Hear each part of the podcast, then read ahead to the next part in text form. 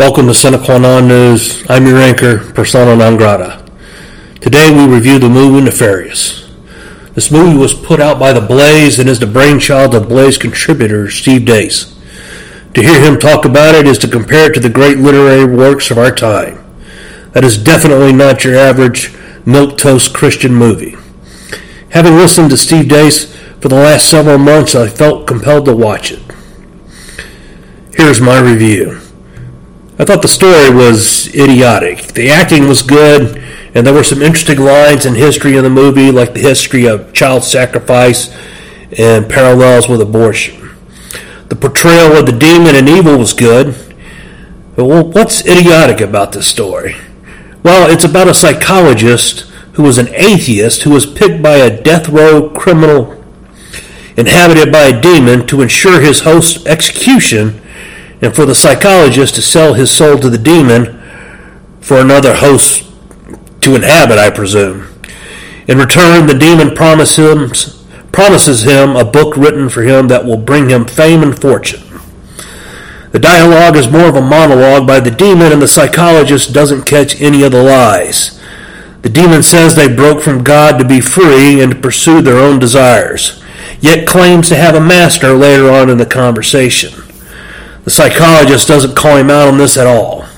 Of course, it is ridiculous to suggest that there is a need for an atheist to reject God. And the most ludicrous concept of all time, inspired by classics like Dr. Faustus, is that you need a contract with Satan to lose your soul. No! All Satan needs is for you to reject the contract that Christ is your Savior. In the end, the psychologist says no to the demon and it, it inhabits him and tries to kill him. Supposedly, a miracle saves him. He goes on to write the book as a warning to others, becoming famous in the process, and goes on the Glenn Beck show. He reveals that he hasn't been saved, but is investigating. Glenn Beck states that he believes he is on the right path. To me, it looked like he took the wrong path and became a false prophet who got Glenn Beck to endorse him. It was a bad look for Beck, even though it was part of a movie. Talk about a loss. An atheist met a demon who laid it all out, proved he was a demon, and the psychologist still didn't convert. It looked like the demon was actually trying to convert him to a Christian. What the hell was there left to think about?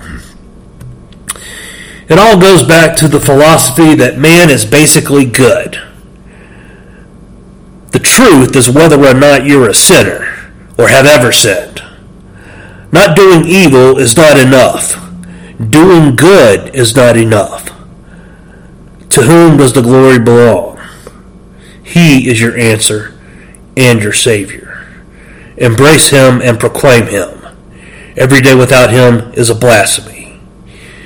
For Sine Qua Non News, I'm Persona Non Grata. Please spay and neuter your politicians. Good night.